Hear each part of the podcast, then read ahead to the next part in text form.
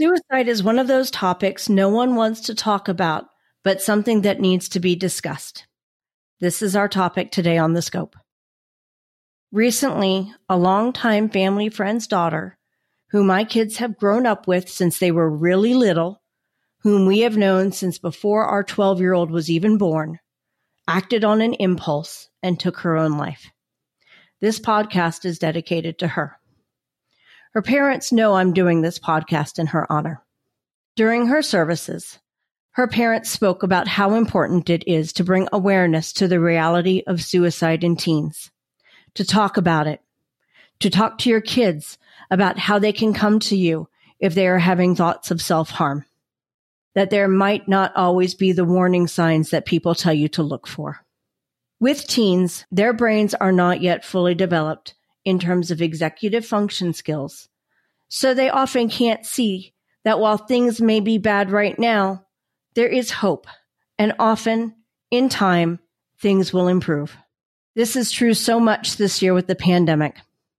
Our teens are not able to do normal teenager things like school functions, dances, hanging out with friends, having their first boyfriend or girlfriend.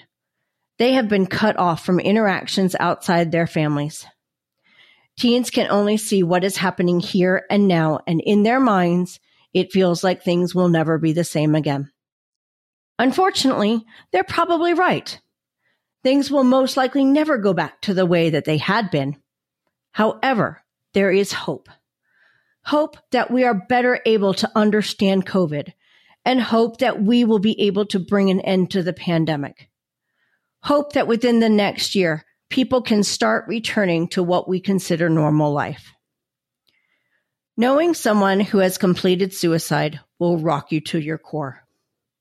Sometimes there are signs like sadness, wanting to sleep more, or stay away from others more than teens normally do, grades falling, and your teen not really caring about school. Sometimes there is a history of mental illness or self harm and it gets the better of them. And sometimes a teen will struggle in silence. They will appear happy and social on the outside, but be suffering within until one day that wave of suffering overpowers them and they act on their immediate feelings with fatal results. The more I have spoken to teens and parents of teens, the more the subject of negative thoughts seems to come up. More and more teens are having these thoughts. More and more teens are doing self harm like cutting or attempting overdoses. I have about a patient a week lately where I am having this conversation with them. It's real. It's serious. Teens need to know that we are there for them and that they can come to us, that they have options for help. No, we can't make everything go back to the way it was.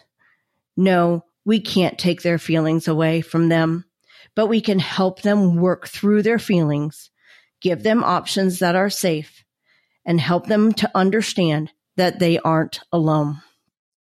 We see you, we hear you. You are beautiful and special, and you are loved.